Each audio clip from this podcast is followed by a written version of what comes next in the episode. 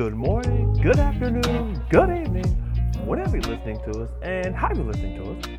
Thank you for making the Sports and the World podcast a part of your day. I'm Ladarius, and once again this week, Chris is not here, and hopefully he'll be back here, back and better than ever again next week. And I hope all of you are well and safe out there. And let's just dive right on in. For some time, I've been talking about Dak Prescott a lot, whether it's through this podcast, through various articles. I talked about how Dak should be paid. Now, I don't think, let's be clear, I think Dak is a very, very talented quarterback. And I think what you saw in the 2020 season, you could make the strongest case, and I don't think you'll get any back talk from most people who in the NFL who say Dak's value potentially went up because of how abhorrent Dallas played, especially in certain stretches without him. So he got paid. You know, he got a four-year, $160 million contract, max value of 164, including 126 million in guaranteed money. And and I'll, and I'll delve into deeper how I how I feel about the contract in a minute. But when we talk about the winners and losers, obviously the big winner is Dak. But to me, if you're Jerry Jones, let's be clear, he could have re-signed Dak two years ago. Let's be very clear and transparent about that. Because this is what Jerry Jones probably did, and this is what any owner or looks at. Is, is that he literally looked around for better options. He basically essentially went window shopping to see if he could replace Dak Prescott or find better value at the position. See, the thing is, bring in Andy Dalton. And I do believe that Andy Dalton was considered to be, could have been potentially a starter this coming up season if nothing worked out with Dak. I think they were fully prepared for that. Now, they probably looked at, well, maybe we trade for Russell Wilson. But then they maybe realized they would be taking in a lot of money that they could potentially give to Dak. And they said, well, we're not going to trade for Deshaun Watson because we're not going to give up and mortgage our future. And then lastly, they looked at they looked at the draft, and they said that there's no one in that draft that could come in, start, and lead this team to the playoffs. And they would be absolutely right. So let's be clear. You know, Jerry Jones is signing Dak earlier in the week does not necessarily mean that Jerry didn't look around. Listen, it's a it's essentially where, and I'm not speaking on experience, but it's essentially like if you're, you know, you're in a relationship, things aren't going so great, you look around, you assess, and if you can't find any better options, you go back and you settle. Now, I'm not saying that listen, every man in America is like that, or every woman like that is, is is that way. But the point is that's exactly what Jerry Jones did. Jerry did not reach this conclusion and automatically put Dak on priority list one because he signed Zeke, he signed Amari Cooper, he signed even Jaylon Smith, the linebacker. Dak was not really high on the priority list for the Dallas Cowboys.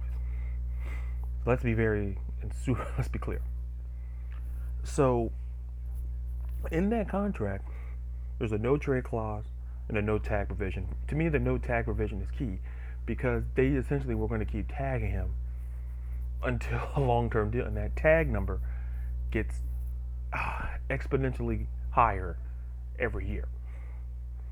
So he's going to average 42 million a year over the first three years, with 75 million in the first season and a 66 million dollar signing bonus. So when you now to go back to the contract, when I look at the contract, I go, it's not too much. It's it's, it's a little too much, and I'll explain why would we talk about Dak's value compared to other quarterbacks, you know, his age and the money they got? Listen, let's be clear. This is not an indictment on how I feel about Dak the person. I think Dak the person is was a super super cool dude. And you saw when he got hurt how it hit home for that organization. It's not one of those well feel no, they genuinely have a respect for Dak Prescott in that building. And when you see Dak step in front of a podium and you see him at these press conferences, you look like that's a franchise quarterback. Now, when these talks initially happened, we were talking Russell Wilson money, and I said, well, it took Russ about Russ didn't get his first contract. He didn't get that big contract he signed until he was 30. Russ, you know, and Dak is 27. So it may seem like three years is a short time, but in terms of contract, it feels the gap is much. It's, it's incremental. It's it's wide. So you know, the, my my main concern was that Dak had to have get he had to get this team to at least a conference championship. And they would have gave him the money, I'd have no problem. Zero, zero problem. But my number one problem was one playoff. He has just as many playoff wins as Kirk Cousins. That, that's a concern. And I'm and listen. And to me, Dak Prescott is better than Kirk Cousins. My point is, is that what Dak did to get this money is beyond remarkable. Listen, a fourth round pick. You know, essentially he was there maybe as a he's a backup from Tony Romo, learn from Romo, and maybe take over the franchise in time, but not come in as quick as he did.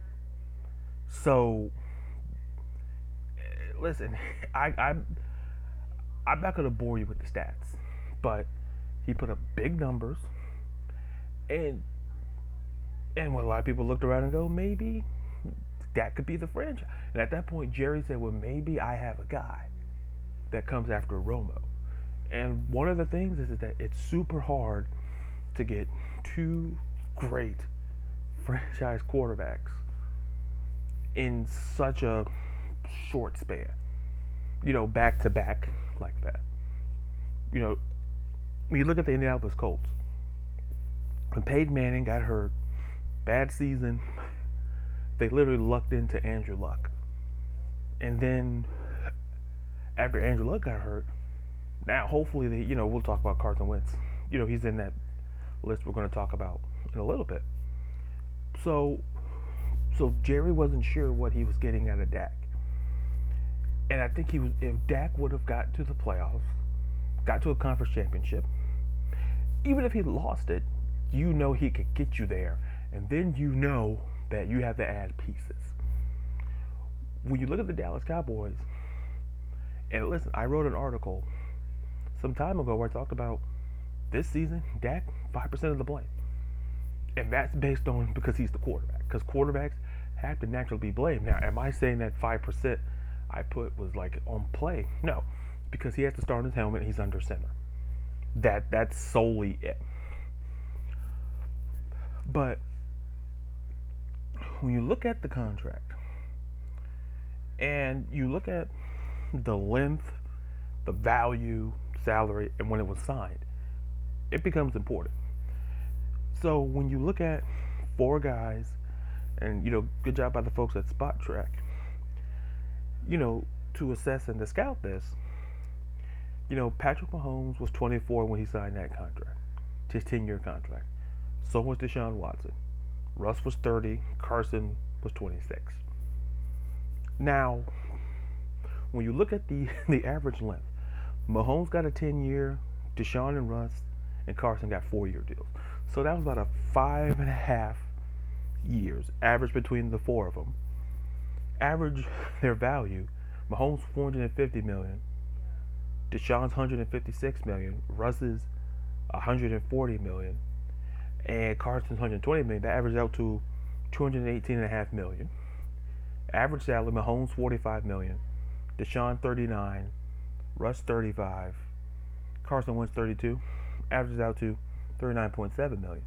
And the average age, as I mentioned earlier, their ages earlier, was 26. So Dak signed this contract when he's 27. So teams are understanding, and I make this clear, is that you don't sign a guy unless you absolutely have to. Meaning, when you have to pay him, pay him. Don't pay him uh, maybe a year too early. Because what happens is you get the Jared Goff effect. Because the Rams wanted to put their foot forward and lock into Jared Goff, and now he's in Detroit. So I say, be sure. Let unless you absolutely have to sign him. And that's a warning for Baker Mayfield. That's for the Cleveland Browns, and that's for the Baltimore Ravens. Pay them when you absolutely have to pay them, because when you don't have to pay them, let them play out their contract and and figure out what happens. So, why did I mention all of that? Because according to Spotrac, this is the market value calculated of Dak Prescott. They had it at four years, about 147.3 million, average salary 36.8. So when you look at the value that the Dallas got for him, they paid him more, and he's getting definitely way more yearly. And, he, and he's he's 27. And people say, well, it's tied to the TV deal when he's going to get more money when he's 31. So, my overall assessment of the contract is, is that Dallas is letting you know, and Jerry Jones realized he had to pay Dak, whether you agree or disagree. Personally, the reason why Dak got the money he got was something a little bit more than the field. I think it's the way he's handled this. And and sometimes Jerry read reads the papers. He there's no big media guy in terms of an owner than Jerry, and he saw that favorite, you know, you know, the favoritism toward paying Dak leaned on in the direction of you got to pay this guy. Even when he got hurt, you saw, and I'm not saying that was a the sole factor, but when he got hurt in that game, you kind of saw the whole air of the stadium just go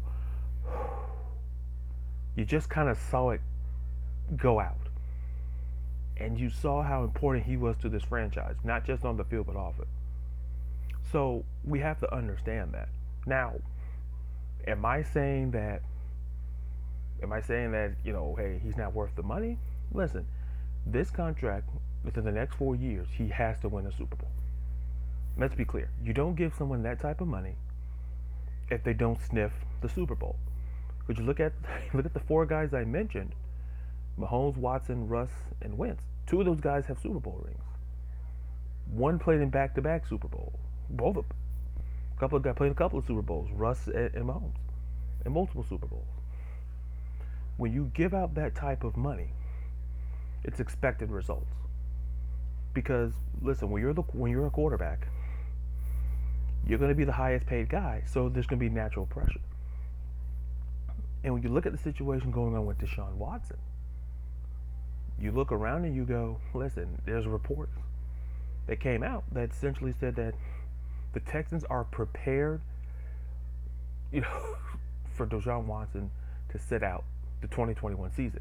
And look, here's what I'll say real quick about that. Is that remember when Le'Veon Bell wanted more money from the Pittsburgh Steelers? Remember that? Good times, right? Good times. So, what did what did the Rooneys do? They let him sit out because he's a running back. Now, if Big Ben would have sat out, they would have found a way to get him the money. And it's not a race thing; it's a positional thing. I guarantee you, you go to your job, and I guarantee you, there's your company looks at you the same way organizations look at certain players if they hold out or demand more money. There's people who you work with who, if they decide to, you know what, I want out, they're going to sit them to the table and figure it out. Because the reality is, the Pittsburgh Steelers saw Le'Veon Bell as expendable, as most companies see certain employees as expendable. So my my point is, is that listen, if the Texans don't want to trade him, you're essentially he's sitting at home and and you're and you're essentially sitting three, maybe four first round picks, a defensive starter, offensive starter. You're, you're sitting your future at home. And I don't mean Deshaun Watson, like future picks, future players. He doesn't want to be there. Now, over time, I've leaned toward favoring Deshaun. But at some point, I think Deshaun has to understand that, listen, if they don't want to trade me, can have you exhausted all of your options for it to work? Because at the end of the day, the Houston Texans have made it clear that listen, Deshaun Watson, we want to figure it out. Listen, they let JJ they didn't let JJ walk out the door. They let him walk because JJ went to the organization and wanted out. He he he was no he was not interested in a rebuild. And it's two separate situations and I can't express that enough. That's essentially comparing apples to to essentially let's see avocados. Two different two different things. None are related. So, in the situation of Dak Prescott, Dak's no trade. Listen, Russell Wilson, he had a no trade clause, and if things aren't working out there, you hear. Listen, he could potentially go to Chicago. He could go to Oakland. So when I look at Dak's contract, Dak's the type of guy I don't think in two years is going to want out because he has the money. He could want out. The fact of the matter is, when you hand out contracts, especially the quarterbacks, it's clearly a market where you have to be buyer beware. I think if we've learned anything from the Brock Brock Osweiler situation, is, is that you have to have buyer beware. Understand what you're getting. Don't sign them unless you absolutely have to and understand the market. Jerry Jones is a smart dude. And he saw that, listen, I have to pay him. Because if I don't pay him, I'm I they're gonna catch my bluff and I have to go to Andy Dalton. And Andy Dalton is a is a serviceable quarterback. But is that gonna appease Cowboys fans when you got Dak Prescott? You know, on the you know, playing on the tag coming back from injury. So I'm happy for Dak.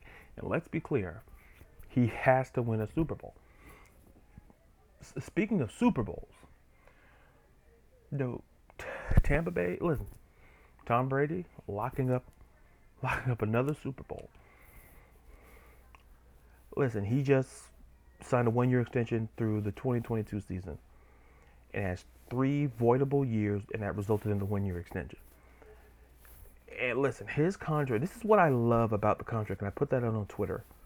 Follow me on Twitter at Ladarius at Ladarius underscore Brown. I put out there that I love this contract because he saved the team $19 million against the salary cap this year. And they, you know, gave a two-year deal to Lavonte David. They got to resign. They want to resign Gronk. You know, the Shaquil Barrett. There's Chris Godwin. So, Tom Brady all, has always been about team. And he put on Twitter like in pursuit of eight. LFG. You know what it means. It's not OPP, but it's it's LFG. We're keeping the band together. So Tom Brady's all about team. You know, Tom Brady is committed because he understands he, he wants to win an eighth Super Bowl. He needs to bring back some. He needs to bring back a potential a Gronk, Shaquil Barrett, Chris Godwin, and it's important that he's saving cap money to do that. And listen, Patrick Mahomes, I mentioned earlier, he's going to convert his signing bonus. He's going to convert, listen, that roster bonus to a signing bonus. That saves the team 17 million to go out and get free agents and get more weapons, maybe offensive line help for Patrick Mahomes to protect him. Because if you, the last three weeks I wrote article about the draft, and I and I put a offensive lineman for the Kansas City Chiefs by the way, check it out. The articles I have written, good stuff. Yeah, according source me. because protecting your assets. That was essentially the theme of this draft. Is protecting your assets. So you're so you don't have liability. So my overriding point with Tom Brady is that listen, he takes pay cuts constantly. Even with New England, he took pay cuts, and yet Bill Belichick, because Bill Belichick didn't do much with it. And I say he couldn't draft. And essentially, go out and get free agents. They came to play with Tom. And the Patriot way got exposed. It was the Brady way. I said that on this podcast some time ago. It's the Brady way. Not the they want to play with Tom Brady in the same way people want to play with LeBron. Is that you know you're playing with a general you're playing with a guy who's all about committed to success. And he can take you, he can take you there. So happy for that.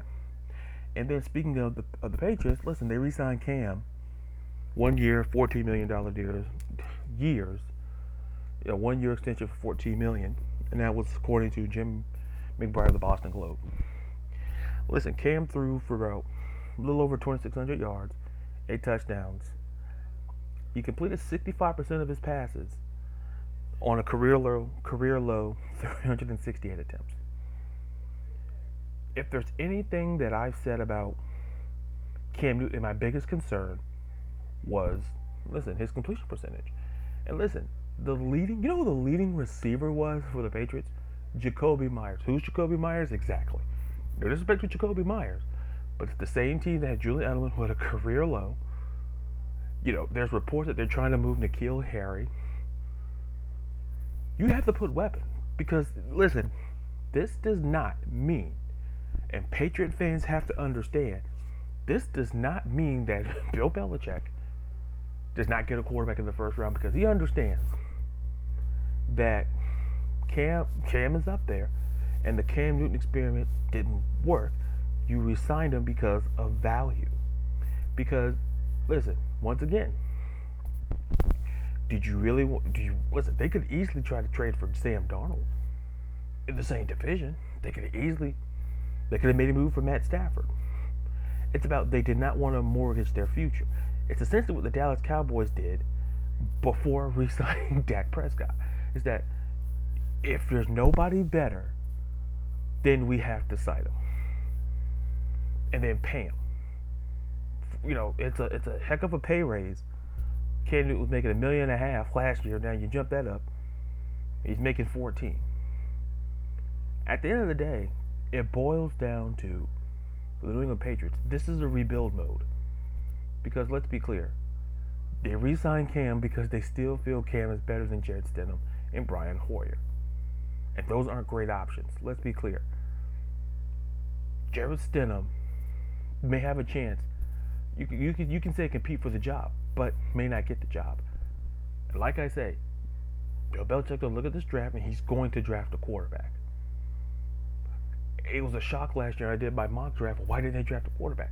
I said, because they're going to give it a shot with Jarrett Stidham, I thought, and then they went on and, and signed Cam because it's be slowly becoming clear to Bill Belichick. He's not going to admit it. Maybe I have to change things. And I have to understand, I have to rebuild this team. And the question is, does Bill Belichick want to rebuild? And you have to ask you, he's pushing 70. Do you want it's it's like like I said earlier, you know, certain players reach certain points in their careers where they don't want to be parts of rebuilds, they want to win championships. Bill Belichick pushing 70, he has six Super Bowls. He doesn't does he want to be part of a rebuild, a rebuild? I don't know. Is he preparing this team for maybe a Josh McDaniels or a couple of, you know, listen, is he preparing this franchise to move on? Because at the end of the day, signing Cam Newton for a one year deal basically means there's still no long term answer. And they don't feel confident that Jarrett Stidham is the long term answer. And they sure as heck don't feel that Brian Hoyer is the long term answer. So, you know, there's that. And speaking of that, I don't know how many of you watched the uh, the NBA All Star game. T. LeBron won 170 to 150. I just want to say this. and this is a suggestion that I'm going to throw out there, and maybe I could be wrong. I truly feel that when it comes to the you know the All Star, the NBA for the most part has has gotten it right in terms of how they've done the All Star game. But now we live you know with COVID, you know. But even still, I I enjoyed the three point contest. I enjoyed the skills competition. The dunk contest is not doing it for me. Now, am I demagoguing and and flogging those who participated? Absolutely not. But at some point, I would not be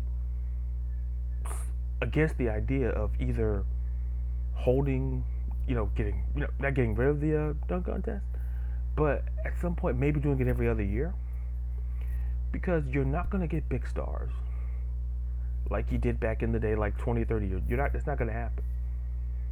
It's, it's just simply not going to happen because now it's about protection of careers. With guys like with MJ and Kobe, you know, when those guys were doing it, they were young.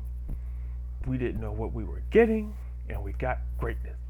You got guys coming out who don't want to be a part of it. LeBron James has never participated in a dunk contest. And I said, and listen, he could have came out of when he came out of high school. Listen, he could have participated, but he did. Either he, he either wasn't chosen or he realized that it was simply not worth the risk of doing it.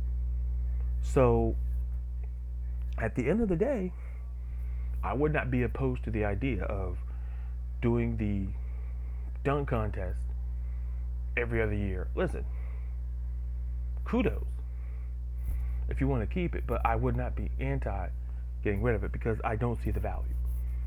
I'd rather watch the skills competition than the three point contest.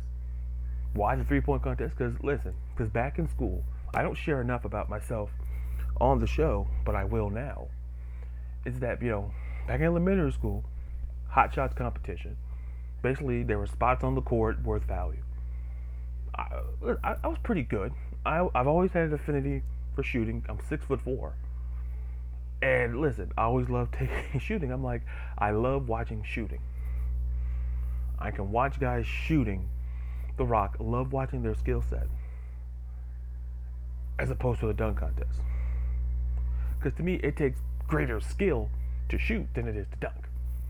I'm not mitigating dunking, but before NBA Twitter attacks me, I'll just trans I'll just transition on and, and talk about and talk about you know a movie that was very popular that came out, the sequel Coming to America. Listen, I saw the for those who haven't seen the sequel, then you might want to cover your ear or pause or pause it from this point. You know, if you haven't watched it, and just save it after you watch it. But here's the thing. How I always feel about sequels is, is that it should be a continuance of the the first. It should be a continuance of its predecessor, but stand on its own. This is why people love Marvel movies. Because even though there's so many storylines and Easter eggs from other from the from other Marvel movies, it still is a standalone movie. It feels like it could stand on its own and be great. Here was my problem with coming to America. Listen, for the record, I enjoyed it. I I didn't turn it off. I watched it. But he, here's the problem I had. The number one problem that I had was a lack of consistency in based of a storyline. Because you have once again, cut it off if you haven't watched it. You're essentially saying that you know, Prince Akeem, Eddie Murphy's character, had relations with Leslie Jones's character 30 years ago at that club, if you remember that scene in Coming to America, and you're saying that they went home and biggity bong bing bong, when in that timeline, as they left the club, they went to the pageant. So, my question is how could he be at the pageant and be with this woman at the same time? I felt that plot line to me didn't make any sense. And if you kept watching toward the end, to me, they had a better plot line where his daughter Listen, he had three daughters, and I said, well, the oldest daughter to be queen. That's a story. That's a plot I'm interested in. And while people may say, oh, it was better than original, I'm like, stop it. I'm like, stop it. That's essentially you saying that Police Academy 7 was better than the original Police Academy. That's how I feel when people say Coming to America was better than Coming to America. You're saying that when they went that mission assignment in Moscow, you're saying a Police Academy 7 is better than Mahoney and the crew. That's ridiculous. At that point, they all were gone, and we were banking on people that you had to IMDb to know who they were. And I'm not disrespecting them, but people didn't know who they were. And at that point, they were just reeling out movies because, hey, why not? My point is, you had a, you had a, you came in with a storyline that made zero sense, and then you end up with the storyline that, in the end, he doesn't want to be prince, and then you make the daughter the queen. Like that's a storyline. I would watched that for two hours than to watch crowd going back to New York to America. Listen, coming to America was based in New York. We didn't, you know, listen, I want to know more about Zamunda. Keep it in Zamunda. Talk about the daughter. Maybe at some point they will. And listen, people are saying, oh, it was better than original. It was funny. And I'm like, okay. I love the cameos. I like Trevor Noah. I, I love Trevor. I'm Trevor Noah. Okay. You know, it's great to see Louie Anderson, funny dude, John Amos. How the hell did Dikembe Mutombo show up? Listen, that's Amazon money. and at the end of the day, the cameos were great, but you can't listen. I always say flex seal. You can't flex seal something like that, like the plot. Those who watch the movie will go, "Wait a minute, that doesn't make sense." But when you call it out, you're seen as, "Oh, well, you didn't like the movie." No, it means that literally the chunk of the whole movie is based on First Akeem having a son and hit Lavelle being a prince. He doesn't want to be a prince. And I said, you neglected a key storyline because the daughter wanted to be queen and felt that just be that's something there. Like, okay, how did she become queen? How do we get there? Like, that's buildable and it's plausible. So, those are my thoughts. Give me your thoughts. Share them, like I said, on Twitter. At Sports the World on Twitter and Instagram and Lavera's double underscore brown Instagram. And so, so that's all for now. And until I see and hear you again, be real, be you, be blessed, and be safe from all of us here in the Sports and the World podcast.